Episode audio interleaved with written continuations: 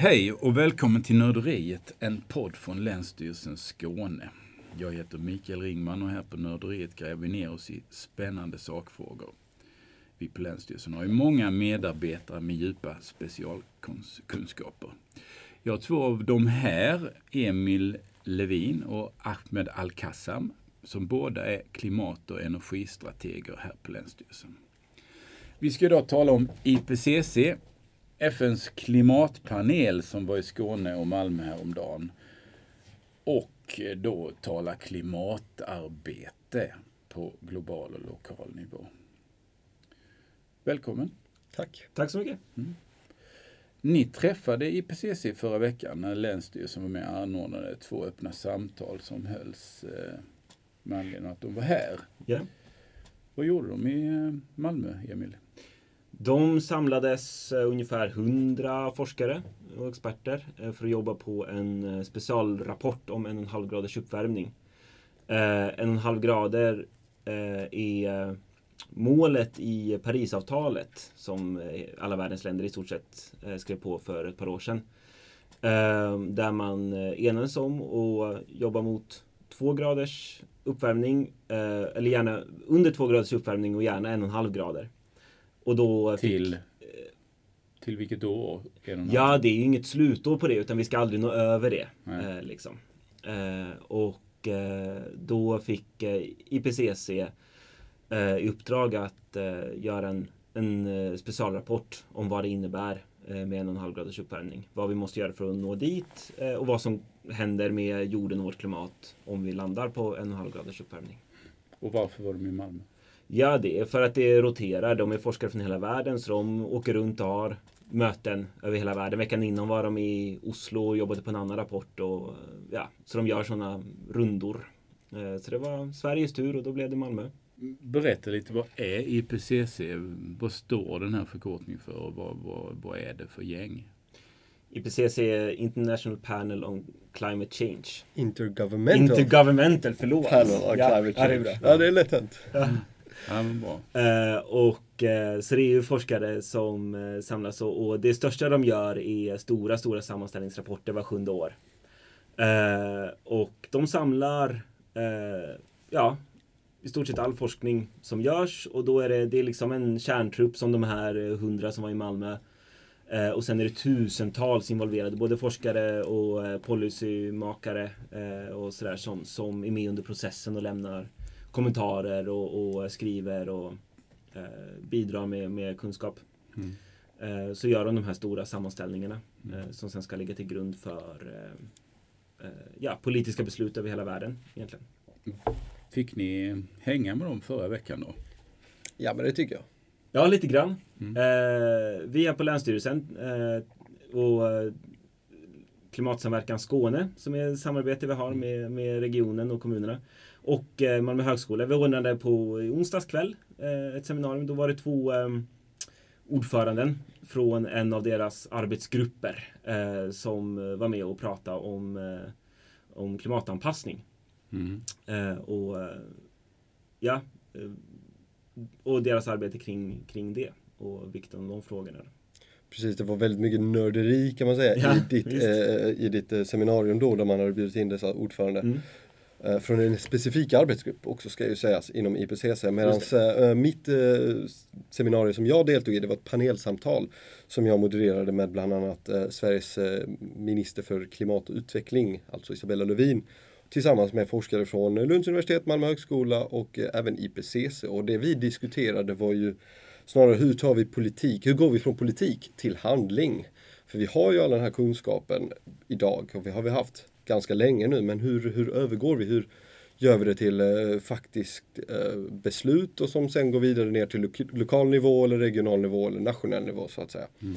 Så det var ju jättegivande och jätteintressant och framförallt att höra Isabella Lövin. Hon gjorde en mycket intressant eh, koppling mellan eh, företrädare för fossilbränsleindustrin och missbrukarmentalitet, vilket jag tyckte var kanske det som jag tog med mig allra mest. Just det var en klockren jämförelse.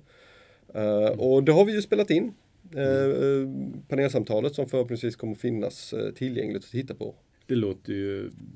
Löste ni det här då? Hur, hur, det var en rätt stor fråga du tog Ja, där, ja så, precis. Det var en väldigt stor fråga och det var ju representanter från, man kan säga, alla delar av samhället. Det var näringslivs, alltså forskare som forskar kring näringsliv, det kan vara teknik och ingenjörskap.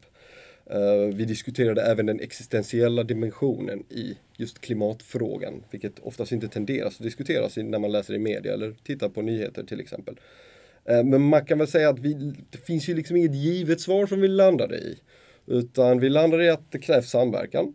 Eh, vi måste samverka på många olika nivåer, både mellanstatligt och eh, ännu lägre ner på lokal eh, nivå också så att säga. Och framförallt så handlar det ju om kunskap, att vi ska förstå att vi har kunskapen idag och att vi ska använda den. För att ja, alla dessa larmrapporter som vi ser kan ju få oss att bli lite passiva så att säga. Så det handlar ju helt enkelt om hur går vi till handling och hur gör vi det? Jo men det är ju att använda kunskapen i första hand så att säga. Mm. Mm. Får jag säga, det, eh, anledningen till att vi ville prata eh, klimatanpassning det är ju för att det är på många sätt en väldigt viktig fråga i Skåne. Vi har eh, mycket kust, mycket eh, städer som ligger lågt så att med stormar och med höjda vattennivåer, havsyta, havsytehöjning så kommer vi få Ja, vi måste göra väldigt mycket för att skydda, skydda våra kuster och, och skydda mot översvämningar. Så då hade vi med, utöver då representanterna från IPCC, även eh, framför, eller framförallt, men vi hade en eh, representant från Ystad kommun som eh, pratade om deras arbete med att skydda deras stränder och kuster. Eh, och där i Ystad tillsammans med ett gäng andra kommuner så har de sedan redan på 90-talet startat ett erosionsskadecentrum kallas det, som är till just för att ta hand om eh, den kunskap som finns och utveckla ny teknik eh, och så i det här arbetet. Så det är rätt Mm. häftigt eh, att man liksom kan plocka ner det som den forskning som IPCC jobbar med och sammanställer ner till vad som görs liksom på en strand i Ystad. Eh, Mm. Det är rätt läckert.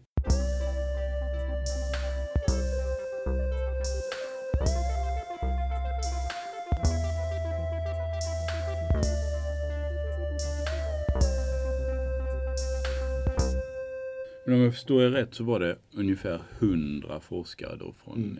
IPCC här. Och då är de bara en del av stora IPCC. Hur många är de totalt i hela, hela den här grupperingen? Det måste ju vara... Bra fråga. Mm. Ja, alltså det är ju tusentals som, som är med på något sätt och bidrar på ett eller annat sätt. Eh, de är inte jättemånga som liksom eh, jobbar med det till vardags. Eh, utan de är ja, men, några forskare då som är ordförande i de här olika, tre, det är tre arbetsgrupper som, som har olika liksom, inriktningar och jobbar med olika frågor. Eh, och sen har de lite liksom eh, eh, personal runt omkring sig som just eh, styr upp mötena och fixar med allting liksom, som behöver fixas. Eh, och vad jag förstår så är ju av de här då hundra som är med så är det ju, de är liksom på något vis en krets runt omkring men sen så som sagt så tar de in eh, kommentarer från ja, från hela världen, från otroligt mycket folk. Mm. Jag har ju bland annat varit en de har ju tagit fram en rapport som man kan säga är ungefär 600 sidor lång som ska bantas ner och det här har jag ju fått ta del av för att jag ingår i deras så kallade expert review och jag är ingen expert whatsoever eh, utan det snarare handlar om att visa en slags transparens. Att det är öppet och att man kan anmäla sig som expert och därmed få ta del av eh, draften eller utkastet så att säga och komma och bidra med eh, olika insikter. För vi sitter ju här som tjänstemän så sitter vi ju och ser både förändringarna och arbetet eh, varje dag och nära till hands. Medan många av de här forskarna kanske inte får se detta. Därför så är det ytterst vitalt att även vi som tjänstemän kan bidra med insikter och input helt enkelt till, eh, draften. Till Då har, du, då har du liksom förhandsläst där 600 sidor. Då kan du ge oss... eh, Ja. Jag får tyvärr inte göra det inte eh, eftersom det inte är offentligt än. Ehm, men jag kan ju säga som så att eh, vi kommer gå in på detta lite senare förhoppningsvis under samtalet. Men nuvarande prognoser ser ju inte så positiva ut så det är otroligt hårt arbete som krävs om man säger så. Mm, mm. Men är en sak bara, vi kan säga det.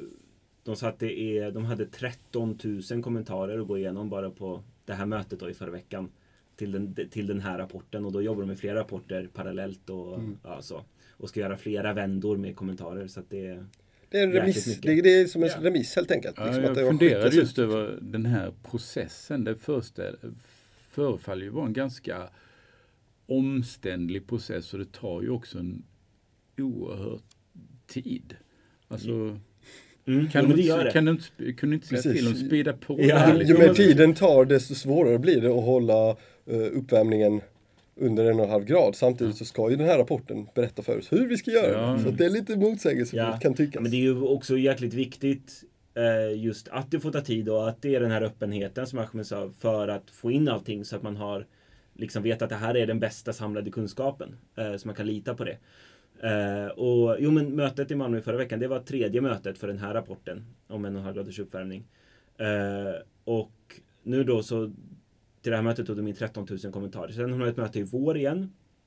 Och tills dess får de in ännu fler kommentarer från andra forskare och andra liksom, experter. Eh, så. Och sen är det ett möte om ett år eh, igen. Och då ska den klubbas till slut. Eh, och då kommer de sitta, de gör alltid en så här sammanfattning eh, så till politiker. Och den kommer de sitta liksom ord för ord tillsammans eh, och gå igenom så att den blir liksom exakt rätt och alla avvägningar, liksom varenda liten formulering eh, ska spikas. Så att det är, mm, det är en process alltså. Men då Mm. kommer ju, ehm, ja, nej men om ett år eh, Ja. får man säga. Och då om ett år, hur, hur påverkar det innehållet oss här i Skåne? Kan man säga något om det? Bryr vi oss om det? Har vi något? Ja, det är klart att vi bryr oss om det. De, utifrån det jag har sett i rapporten så är det ju liksom indelat i regioner. Ja, men vi kan se, men vad händer här uppe i eh, norra Europa?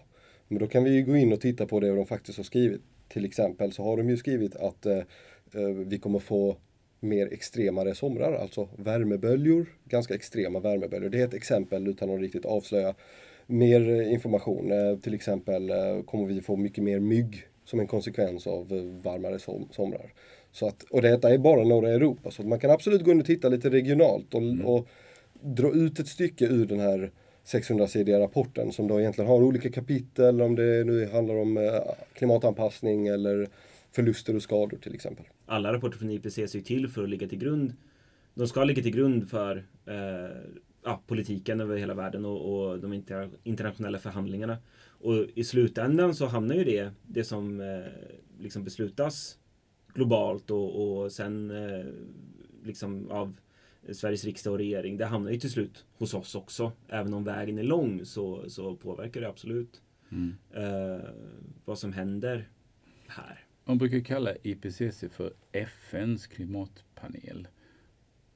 Hur ser kopplingen till FN ut? Ja, Det är ju Eh, ett FN-organ kan man ju säga, Ja, eller ett precis. underliggande organ till FN. Ja. Eh, och det är ju liksom klimatförhandlingarna har ju hamnat i FN. Det är ju liksom där världen samlas. Eh, så det har väl uppstått där. Okej, men nog ja. om det. Ja. Vi, vi går vidare. Det finns ju andra organ här som eh, vi befinner oss liksom mitt i en sån här superklimathöst. Vi hade liksom IPCC här förra veckan och om vi tittar någon vecka framåt här eh, in i november så är det dags för COP23 Ja. i Bonn. Yes. Och eh, det vet jag att eh, du Ahmed har koll på. Vad, Ja. Berätta lite, vad är COP för någonting? Ja. COP eh, står för Conference of the Parties, så helt enkelt är det en partskonferens. Ehm, Det har funnits i, det här är 23 årgången kan man säga. Och första COP som egentligen kallades för Earth Summit, det var i eh, Rio 1992. Eh, sen så började man ordentligt regelbundet från 95 och framåt och fortsätta med dessa årliga COP-möten. Eh, till exempel är Kyotoavtalet en, en konsekvens av ett tidigare COP-möte. Um, så att det är det vi kommer gå in i helt, helt enkelt. Varje år så hålls det ett COP på ett visst ställe. I år är det då Tyskland som är värd, fast det egentligen är Fiji som är ordförandeskapet. Och vanligtvis så är det ordförandeskapet som är värdar. Men Fiji, som är ett av de absolut mest utsatta länderna i världen, har inte möjlighet att hålla i ett sånt här ståtligt arrangemang helt enkelt. Också delvis för att de är så pass utsatta och har höjda eh, vattennivåer som direkt påverkar dem. Så då har man alltså förflyttat det till Bonn, som det vanligtvis hålls intersessioner på. Intersessioner är ett mellanmöte som hålls varje år i maj mellan COP-mötena. Och du intervjuade ju mig eh, därifrån eh, när jag var i maj nu i år. Eh, så helt enkelt så har man kallat det här COP23 till ett slags Fiji-Bonn kan man säga. Så det är Fiji som är ordförandeskap men det är Bonn som blir värdar för årets COP så att säga. Och vad händer, finns det något särskilt, eh, vad händer i år? Ja, men om man tittar ju, om man tittar historiskt, vad har skett vid de olika eh, COP-sammanhangen och olika COP, till exempel COP 15 i Köpenhamn var ju ett sånt där viktigt år där man försökte fortsätta på Kyoto-avtalet. Vi har eh, COP 16 i Cancun där man försökte jobba väldigt mycket med, kring finansiering till exempel och fortsättningen av där man också faktiskt kom fram till att hålla de globala, den globala uppvärmningen på två grader. Det kom man fram till på COP 16 i Mexiko då. Och eh, årets COP23 som då är två år efter Parisavtalet så går vi in lite av ett kritiskt skede. Kan man säga. Årets eh, absoluta huvudfrågor kommer att vara Parisavtalets regelbok och den så kallade facilitativa dialogen eller den stödjande dialogen. Och den första frågan då kring regelboken handlar ju framförallt om förhandlingarna, alltså regler kring förhandlingarna för Parisavtalets olika mekanismer. Ja, men hur eh, diskuterar vi uppföljningsmekanismen? Hur eh, tittar vi på handelsmekanismen? Hur använder vi transparensramverket? Så man ska ta fram ett, en regelbok helt enkelt för hur man ska gå tillväga för alla de olika eh, mekanismerna. Och regelboken ska klubbas i Polen nästa år, vid COP24 alltså. Så att det kommer att vara väldigt mycket att man arbetar fram den här regelboken i år och verkligen försöker förfina den och ta bort liksom allt överflödiga texter och så vidare för att helt enkelt komprimera den så att den vid nästa års COP kan antas. Och eh, den andra frågan som då handlar om den facilitativa dialogen eller den stödjande dialogen handlar om paragraf 20 i beslutet eh, om att anta Parisavtalet. Och eh, det handlar helt enkelt om ökad transparens, det handlar om ambitionsnivå, man har gett mandat till förhandlingarna att eh, diskutera dessa eh, stödjande dialoger och liksom helt enkelt eh, ta fram kollektiva ansträngningar till avtalets långsiktiga mål. Eh, det handlar om nationernas bidrag till vad de ska göra och så vidare. För visst är det så att Parisavtalet träder i kraft först 2020? Så att det är liksom, man vill ha klart alla regler och så innan Precis. det träder i kraft? Precis, det vill man ju ha. Och framförallt så är ytterligare en grej som eh, man inte riktigt har explicit uttryckt som då kommer att vara huvudfokus är ju då som det heter på engelska pre-2020 strategies. Vad gör vi innan Parisavtalet träder i kraft? För så som det ser ut nu så fortsätter varje land att släppa ut och fortsätta som business as usual helt enkelt. Tills det då är tänkt att Parisavtalet träder i kraft 2020. Men vid det tillfället så kommer vi stå inför oerhörda utmaningar om vi inte redan nu har börjat förbereda arbetet för att implementera eh, Parisavtalet. Vad betyder det här med att eh, alltså världen har ju förändrats sen Paris också. Det, det är ju inte så att enigheten har ökat. Vi har fått en ny amerikansk president som eh, är klimatskeptiker kan man väl säga. Hur påverkar det, det arbetet i mm. Bonn? Det påverkar egentligen ingenting alls. Uh, om man tittar då på USA, vars uh, Trump då har ju gått ut och dragit sig ur klimatavtalet, men där varje region eller varje delstat som det heter i USA, till exempel Kalifornien har bland de absolut mest ambitiösa målen i världen. De är väldigt tydliga med att det året så ska vi bli fossilfria och så vidare och så vidare. Och så som det fungerar i USA så är ju varje delstat uh, själv, uh, vad heter det, själv, self-governing. Mm. Um, självstyrande. Precis, självstyrande. Så det innebär att oavsett vad Trump gör, oavsett om USA drar sig ur klimatavtalet så kan ju delstaterna fortsätta jobba. Det innebär ju också att, på, eller snarare på grund av att vi inte har ganska tydliga och starka ambitioner för vårt innan 2020-arbetet så innebär det ju också, och det är bevisat dessutom, att lokal och regionalt arbete blir det absolut viktigaste för att driva förändringen framåt. Ett exempel är ju att vi har 16 kommuner här i Skåne som arbetar väldigt aktivt för att bli fossilbränslefria år 2020. Mm. Och till och med 21 kommuner som har skrivit på det här uppropet som vi mm. då har som heter eh, fossilbränslefria kommuner 2020. Mm.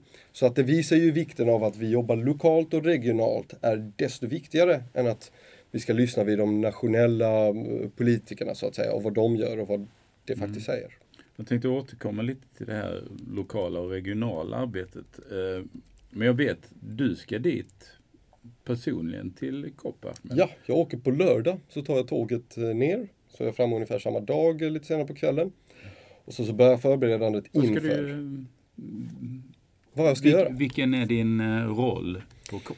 Ja, eh, jag ingår i en delegation som eh, tillhör Push Sverige, organisationen Push Sverige. Och Push Sverige skickar en delegation för tredje året i rad. Så första gången vi var med var vid Parisavtalet när det klubbades. Och Push Sverige är vad då? Det står för plattformen där unga samarbetar för hållbarhet. Så det är Sverige, en helt eh, enkelt. ungdomsorganisation? Ja, det är en organisation, det är en klimatorganisation för unga i Sverige som är hållbarhetsintresserade på olika sätt.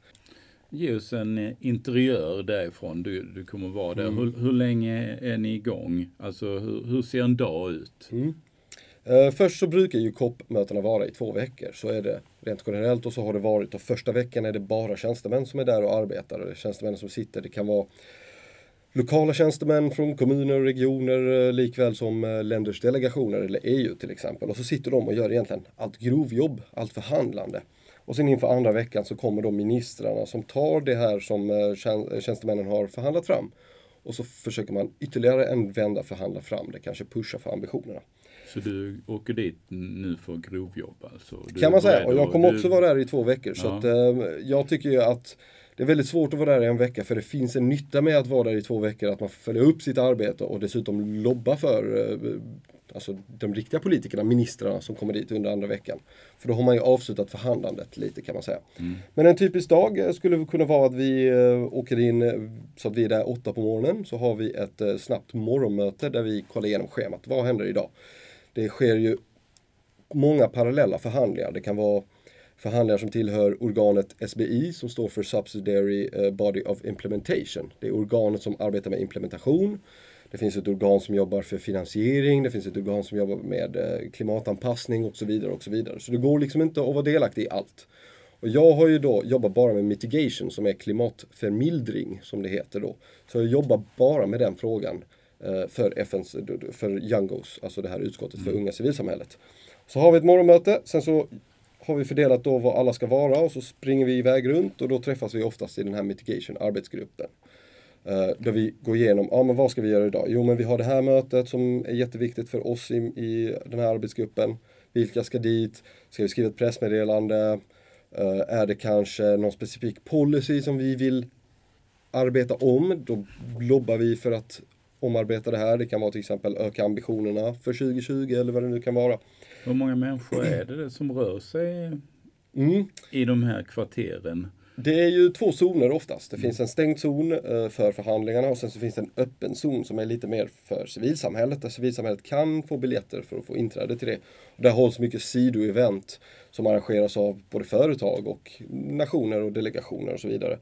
Eh, Men man kan säga i Paris var det 20 000 eh, Eh, akkrediterade till mötet. I Marocko förra året där jag var så eh, var det bara 10 000 akkrediterade, kanske runt 15. Och i år så är det bara mellan 6 och 8 000 akkrediterade. Så att man kan ju se hur klimatförhandlingarna har minskat. Eh, En stor anledning till varför det minskat som i år så är det på grund av att ordförandeskapet Fiji inte, de är ju för transparens såklart, men i och med att, att eh, klimatförhandlingarna är väldigt öppna för lobbyism så får man titta vem är det som har makten att lobba. Eh, lobbyister för fossilindustrin tar mycket mer plats än jag som, ung, som lobbyist för det unga civilsamhället. Så genom att stänga ner klimatförhandlingarna så stänger man också ute en del av den onda lobbyismen så att säga. Och det har varit målet eh, för Fiji i år. Man kan ju såklart inte helt och hållet stänga det för det blir ju alldeles för otransparent och eh, odemokratiskt. Så lite transparens finns det men inte så jättemycket som man kanske hade velat ha. Men det är ju, jag ser det som bra för nu stänger man ju ute fossilindustrin helt enkelt. Men eh, jättesvårt att avgöra exakt dag för varje dag skiljer sig väldigt mycket. Men man kan säga att det är väldigt mycket möten.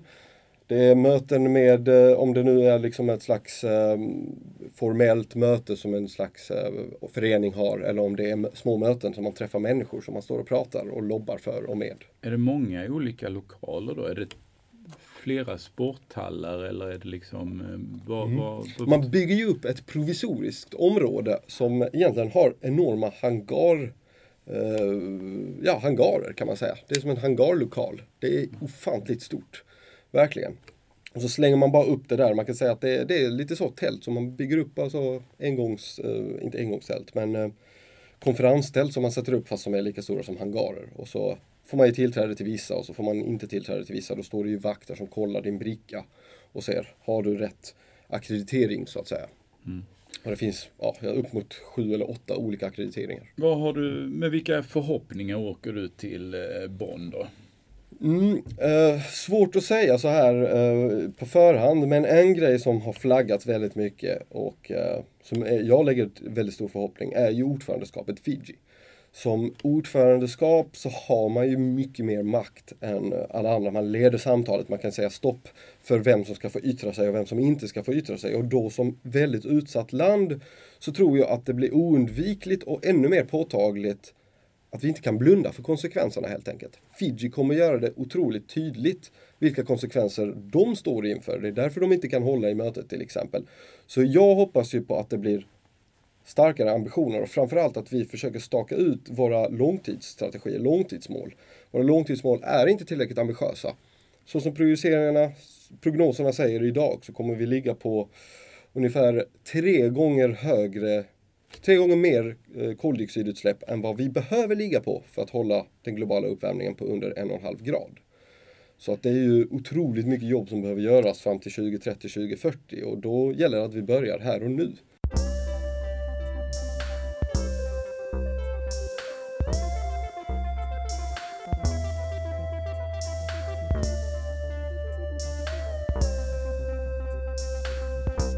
Tal Parisavtalet det var ju en stor framgång att nå, nå en överenskommelse där. Men kommer vi att nå de målen? Ja, det var ju som eh, Ahmed precis sa att, att prognoserna ser väl inte dunderljusa ut. En anledning till att Parisavtalet gick att få igenom det är just att det bygger på frivilliga åtaganden. Att alla länderna eh, ja, har lämnat in sina egna åtaganden. Det här är vi villiga att göra. Eh, och eh, ja, det gör ju att man kan eh, Flexibiliteten blir större. Eh, så, men, men det gör också att det inte finns några tvingande mekanismer som man kanske skulle önska sig då. men det man kan veta då, det är just att de åtaganden som har lagts fram, de räcker inte på långa vägar. så att på det sättet är det ju, ser det svårt ut. Ändå så var det liksom, alltså Parisavtalet var en stor framgång just för att man lyckades enas. Man lyckades enas om att det var en och en halv grader som var det liksom ändå riktiga målet. Eh, det är dit vi vill sikta. Eh, så att ambitionen höjdes verkligen i och med Parisavtalet. Eh, men sen så är det knepigt när alla världens länder ska enas. Det, då blir det knepigt att just eh, skaffa sig något sätt att driva igenom. Det finns ju liksom ingen, inget tvingande, eh, ingen polis eller sådär som kan liksom, eh, ja, mm. Eh, stå med en piska. Eh, så. Man kan ju säga också att de här den här facilitativa dialogen eller den stödjande dialogen. Det den kommer göra har ju centrala frågor kring sig. Den säger var är vi idag? Vart vill vi gå? Och hur gör vi det? Det är de tre centrala delarna i den här eh, dialogen. Och Fiji har valt att kalla, eh, Fiji har valt att göra någonting, ja, det finns ett ord inom, det, ja, som används i Fiji och i de Pacif, vad heter det, Eh, länderna där kring Pacific Islands och det är Talanoa. Eh, just det ordet Talanoa som är ett väldigt traditionellt ord betyder eh, är en, det är en process av eh, deltagande, transparens och demokrati. Så man har valt Fiji har valt att kalla den här dialogen för The Talanoa Dialogue som de då menar att principerna för Talanoa ska genomsyra hela den här dialogen. Och därmed så tror man, eller åtminstone så vill man, att de här centrala eh, frågorna, var är vi idag, vart ska vi gå och hur når vi dit? Att det är de som det kommer verkligen snackas om och tas fram. Och nu, på grund av de här principerna kanske man ska säga, så menar ju många då experter att det är det som kommer att vara nyckeln till framgång i, i, kring de här dialogerna. Nu ska inte de här dialogerna, eh, jag har för mig att de ska börja nästa år. Precis. Tror jag. Ja, precis. Under, de ska ske under 2018 så ska man hålla de här dialogerna. Så att man när man väl kommer fram till COP24 så har man redan gått igenom de dialogerna för att klubba regelboken. För då har man just besvarat de här centrala frågorna.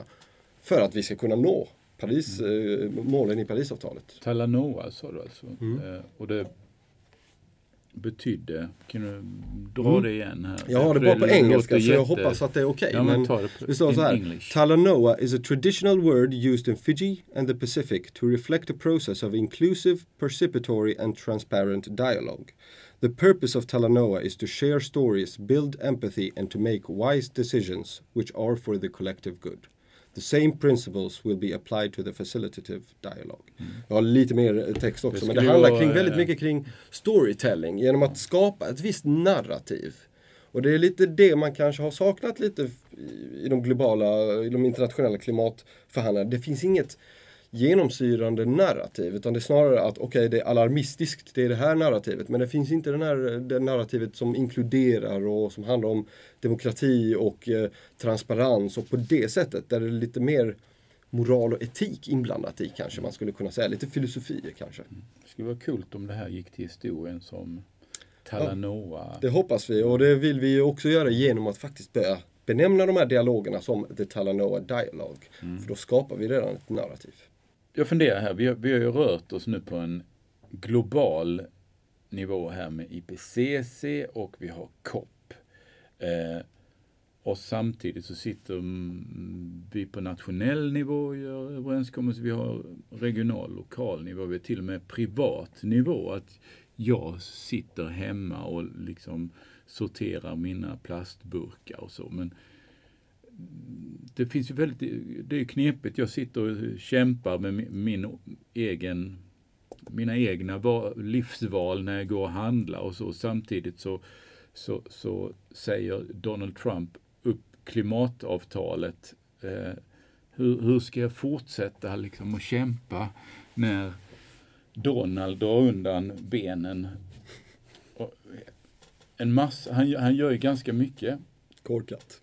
Ja men, eh, men, men alltså mina plastpåsar, vad gör de för nytta när, när liksom Donald drar undan hela den kontinenten? Ja, Motivera mig. Ja, mm. precis. Eh, det är ju alltså Ja men så, alltså rent krasst så en, en plastpåse hit och dit det är ju inte det som eh, gör den stora skillnaden. Utan jo, det om, mina ja, plastpåsar är ju viktiga. Ja, det, handlar om, det, det, är ju, det handlar ju väldigt mycket om system på något vis. Men det jag tänker kollektivt, alltså så att, att eh, det är ju det vi försöker göra här i Skåne. Eh, där vi samlar oss. Eh, liksom, det är offentliga Skåne, det är Länsstyrelsen och det är eh, regionen och, kommunerna i klimatsamverkan. Då försöker vi gå ihop ändå och visa kraft tillsammans. Och det är det jag tänker som individ också, att om man Eh, Eh, det, det, kanske mindre handlar om vad ens egna handlingar fast, faktiskt har för effekt. Det visar eh, mer att den här frågan är viktig och vi tar den på allvar. Eh, och att det på något vis ger eh, signaler till eh, de som har makten att ställa om, eh, ställa om systemet. Um, och så antar jag att vi till liksom gans, ganska många plastpåsar ger ju ändå ja, en i slutändan effekt. Gör det ju det. I slutändan gör det ju det. Uh, visst, så att det är det man får liksom hoppas på att vi kan enas uh, tillsammans i så fall. Uh, om att, ja. ja. men du sa ju också det här med att i och med att, alltså att det blir, det är inte bara, de globala avtalen räcker inte.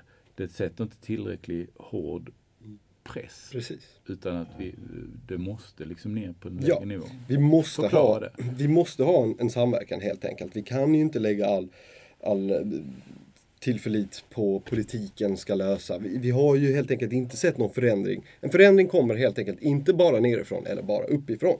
Utan det är en samverkan från båda delarna. Och vi som privatpersoner kan ju ta vårt individuella ansvar. Det kan ju till exempel vara en plastpåse. Du, jag och Emil tar en plastpåse var så är det mycket bättre än om jag bara själv hade gjort det och gått runt i hopplösheten. Så man, någonstans får man ju kanske känna att jag är ändå en del av förändringen.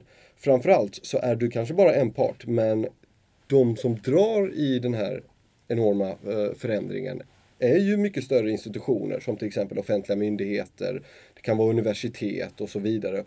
Och där är vi ju alla ändå en del av det här. Men om man då skulle titta på vilka framgångsnycklar har vi sett så är det ju verkligen samverkan, samverkan och samverkan. Det är, jag tror inte man kan repetera det tillräckligt många gånger utan det, det måste ske någon slags kollektivt arbete. Eh, skulle en kommun känna sig, eh, skulle en kommun vara helt ensam i det här förändringsarbetet så blir det ju samma mentalitet som när det är en individ som känner att åh, oh, jag måste förändra hela världen själv. Men det funkar ju liksom inte. Um, att vi har ett upprop som till exempel det här uppropet om att bli fossilbränslefri 2020 ger ju också enorma signaler åt privatpersoner och individer och det i sin tur genomsyrar den verksamheten och ner till individnivå. Och det här uppropet du talar om, det är kanske inte alla som känner till det som lyssnar här. Um, vad handlar det om? Det handlar om, det, alltså vi kan ju, egentligen så borde kanske Emil ta och besvara den här frågan för han har 100% koll, men du kanske kan fylla i istället. Yeah. Uh, vem som helst kan egentligen skriva på. Det kan vara en organisation, det kan vara en förening, det kan även vara en privatperson. Och det handlar om att bli fossilbränslefri när det gäller el, uppvärmning och transporter inom sin egen verksamhet eller sitt eget liv eller vad det nu kan vara. Uh, simpelt och ja. inte mer uh, komplext än där. Sen kan man ju gå in och läsa mycket mer. Ja, uh, precis. Och det är ju det som heter Klimatsamverkan Skåne som, som står bakom och driver det här uppropet. Så det handlar om en kraftsamling och att um, Ja, eh, samla, samla människor och, och företag och organisationer och så som, som liksom Och där är Region Skåne med och Länsstyrelsen och eh, hur många skånska kommuner? Ja, det är ju Kommunförbundet, Kommunförbundet så det är alla ja. skånska kommuner egentligen som, som har det här eh, Klimatsamverkan Skåne tillsammans. Det som är så häftigt också med det här uppropet och som jag skulle ändå vilja se som en av de absolut eh, alltså, anledningarna, faktorerna till varför det lyckas är ju för att först och främst har vi ett Sverige-unikt samarbete. Vi har Klimatsamverkan Skåne där både regionen, Länsstyrelsen och Kommunförbundet, precis som Emil sa. Så när kommunerna ska gå in i det här uppropet så känner ju inte de att de går in i det här själv. Utan de känner, okej, okay, men vi har ändå någon slags jätte i ryggen bakom oss som kan stödja oss och stötta oss och dela med sig av kunskapen eller informationen. Och det är väl en sån grej som jag tror att många kommuner, varför många kommuner nappar delvis på det här. Och så skulle man ju också kunna se om jag som individ skulle vilja engagera mig i till exempel en förening. Då går jag in och känner ändå att jag har ju föreningen i ryggen med mig. Det, där, det är lite det som, man kan säga att det katalyserar väldigt mycket just att tänka samverkansform och tänka att jag är inte ensam och försöka identifiera andra eh, organisationer eller vad det nu kan vara liksom, som också gör li likadant. För då känner man ju att okej, okay, det finns en kraft bakom mig och så blir det kanske lite enklare. Och du sa att det här var Sverige unikt. Man kan väl till och med säga att Skåne är typ bäst i klassen här. Mm. Vi är ju en, äh, vad heter den, eh, inte prototypkommun men, äh, ja, men pionjär. Pionjär, ja, men på äh, många sätt så, så tror jag att vi är det. Vi får mycket liksom, glada tillrop och frågor från andra håll i Sverige. så om, om ja, vad vi gör här nere. Så det är jäkligt roligt att få liksom vara lite i spetsen. Mm. Eh, det, mm. Och nu finns det ett par projekt som är igång där hur många kommuner är det som blir helt fossilfria inom de här tre spåren? Mm, det finns ju då tre projekt kan man säga. Eh, min kollega Erik eh, har två projekt eh, varav tio kommuner ingår i dessa två projekten. Som då heter som då riktar sig mot norra och södra Skåne. Och sen så har ju jag ett projekt som jag projektleder med sex kommuner som är lite, lite mindre. Vi jobbar lite på andra sätt kan man säga. Men om alla kommunerna når målen och det är ju då alltså att bli 20 fossilbränslefria år 2020 inom just el, uppvärmning och transporter så är det ju fantastiskt. Det är ju mer än hälften av de skånska kommunerna. Och när vi talar kommuner här så talar vi om de kommunala organisationerna. Precis, deras verksamhet. Ja, just det. Men man kan som privatperson eller som eh, företag eller organisation också engagera sig i Absolut. detta. Och det är, Då tar man ju täten också. För mm. menar, det, det, om, om din kommun arbetar för att bli fossilbränslefri så kommer ju också det göra det enklare för dig som privatperson att bli fossilbränslefri. Mm. Och vi vill ju som offentliga organisationer, vi vill ju gå före och vara liksom goda exempel. Mm. Eh, och driva på utvecklingen. Eh, det ser vi som jäkligt viktigt och hoppas att kunna göra det och att det kan sprida sig sen och, och um, att andra ska kunna dra lärdomar av vårt arbete. Men jag tycker det, det känns lite gött om vi kan sluta i en sån här positiv känsla mm. av att det händer saker, det händer oh, bra saker. Oh, mm.